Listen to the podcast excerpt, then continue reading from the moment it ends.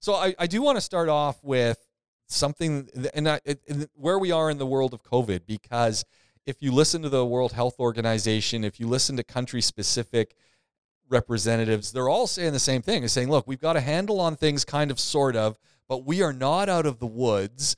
And there's there's this fatigue. We've got the, the COVID fatigue now where mm-hmm. people are tired of wearing masks. They're not wearing them indoors for sure, a lot of people. And anywhere you look, the numbers are starting to creep up. And this this is worrisome. I find this really, really worrisome that somehow in people's minds they they've just sort of said ah, we don't need it. And the the, follow up with that, and because I love to get your thoughts on the masking stuff, is I was reading an article from Canada, and the, the folks over there, Dr. Isaac Bogoch, which I love this guy. I, I hope I can get an interview with Dr. Isaac Bogoch. He's kind of like been the voice of COVID for me and he's uh, he's in Toronto. Just just a great guy, and and he's like no nonsense. He's like yourself. He just cuts right through all of the nonsense, and this is the way it is.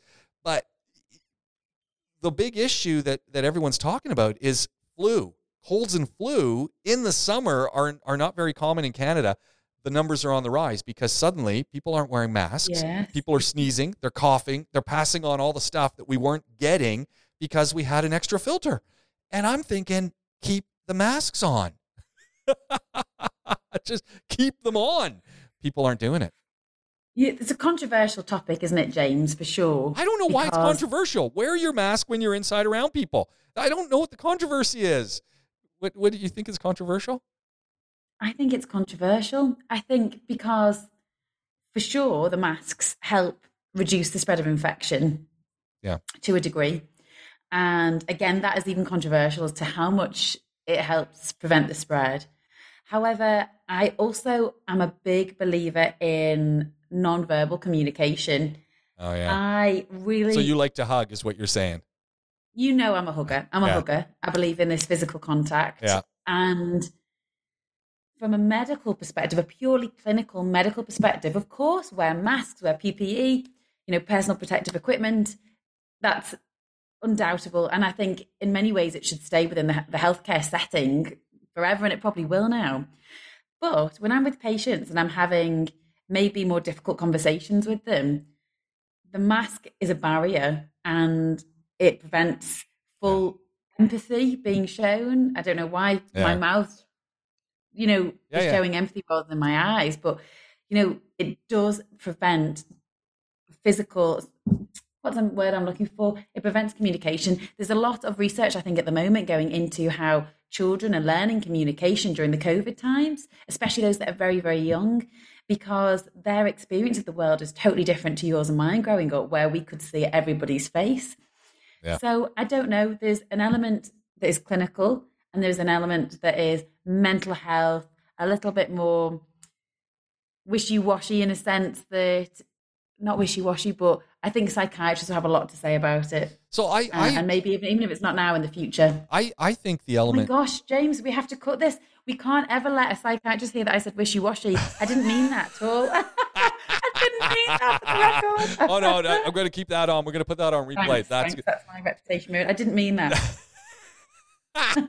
but so this is this is my thing is I anecdotal or not, the number of people who are sneezing, coughing, all of that stuff because people were wearing even if they were wearing dirty blue masks that they were wearing all day long and everyone knows that they only last for about 20 minutes if that. But Mhm. the even it, it just created a little bit of a barrier for the spread of a lot of you know when when we talk we spit and there's a lot of a lot of aerosols happen so i i think that clearly these things work and i i get what you're saying with the communication issues and this is this is a big challenge but i i i, really feel like for our our our physical health moving forward with so many other things going on colds flus who knows what else is in the air i think people were a lot healthier wearing masks and if we had buildings that had decent airflow, maybe it wouldn't be such an issue. But we live in a lot of buildings that the airflow and the air quality is pretty poor. And because of that, having a mask on really does help, I think, with the spread of everything. Forget not even COVID, just colds and flus. So I'm I'm a big advocate. Keep the masks on. I know, I know you are, and let's remind ourselves that and I'm a communication have. professor, so I get the lack of communication that happens. You, James, are a communication professor who also has a touch of OCD. so let's let's remind ourselves that you are the man that cleans his seats on the train Yeah. or, or on the aeroplane before he sits down. Almost a whole bottle. wrong with that. yeah, but there's nothing wrong with that. But it also means that your viewpoint on it will also be ever so slightly more extreme than other people. And I'm not saying that you're wrong. I'm absolutely not. And gosh, I would be crucified as a healthcare professional if I said we should we should stop Sure. the masks. In fact, the CDC are encouraging people to start wearing masks in public places again because we're now having an outbreak of monkeypox. Yeah. And you know, generally, although they say in many countries that you don't need to wear a mask, it's still encouraged that you should wear a mask. So Yeah. we know that the masks are there for a reason. We know that the masks are helpful to a degree stopping spread of infection. However, coughs and colds and you know flu type symptoms are something that come and go regularly. In dubai you actually tend to get it year round it doesn't tend to be as seasonal and i think that's got something to do with the air conditioning that's here. But i would love to know the science behind how important it is to build your immune system. I find what's scary about covid is that it's a bit of a russian roulette some people will get horrendous symptoms other people would be completely asymptomatic and that's what's scary about the spread And, and I know might- people, Jen, I'm going to interrupt you. I know a person who's had it three times. And I'm going, Yeah. how is that possible? I know how it's possible. We'll talk about that in a second. But it's, how is that possible? You can keep going now. well, I was just going to say some people have been triple jabbed, whatever, and they maybe they had Sinopharm and then they had Pfizer Yeah. and then they had their booster jab and they've still gone on to get COVID. But with regards to coughs and colds, it's like when children go to the nursery and they're often bringing their their children in. They're saying, "Oh, they've got another cough, they've got another cold. What can I do?" And it's like, look, this is part of the process of building an immune system. And I wonder if we do impose masks so strongly going forward, and, and let's face it, none of us really know Yeah. will that actually end up having a detrimental effect long term to our immune system? And I don't know the answer to that, but it's it's um, I think quite a logical question that I'm sure immunologists in the world are, are looking into at the moment. I, and I think just the general, you know, all of the hand sanitizer we've been using, a lot. I mean, of course, we want a hand wash. And uh, the the thing I loved about masks is we didn't touch our faces as much. Now I see people without masks; they're touching their noses, they're touching their eyes, and they're the masks have gone. Hand sanitizer has become not as important to people anymore. Washing hands seems to have not be as important to people. Yeah, exactly. And and, and I just wonder, you know, just because you're not wearing a mask doesn't mean you have to you, you stop doing all the other stuff. But like you're saying, how does that all play into our general immunity to things? And we need to get a cold every now and then so that you don't get a really bad cold. A little touch of flu doesn't hurt anyone.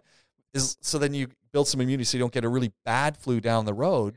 But James, I, I don't. I. I actually don't. I actually don't know. I, Yeah. I don't know the answer to that, but I do have a feeling That's that got to be horrible for you because people are coming to you and they want answers. Doctors know this stuff. And you're going, I don't know.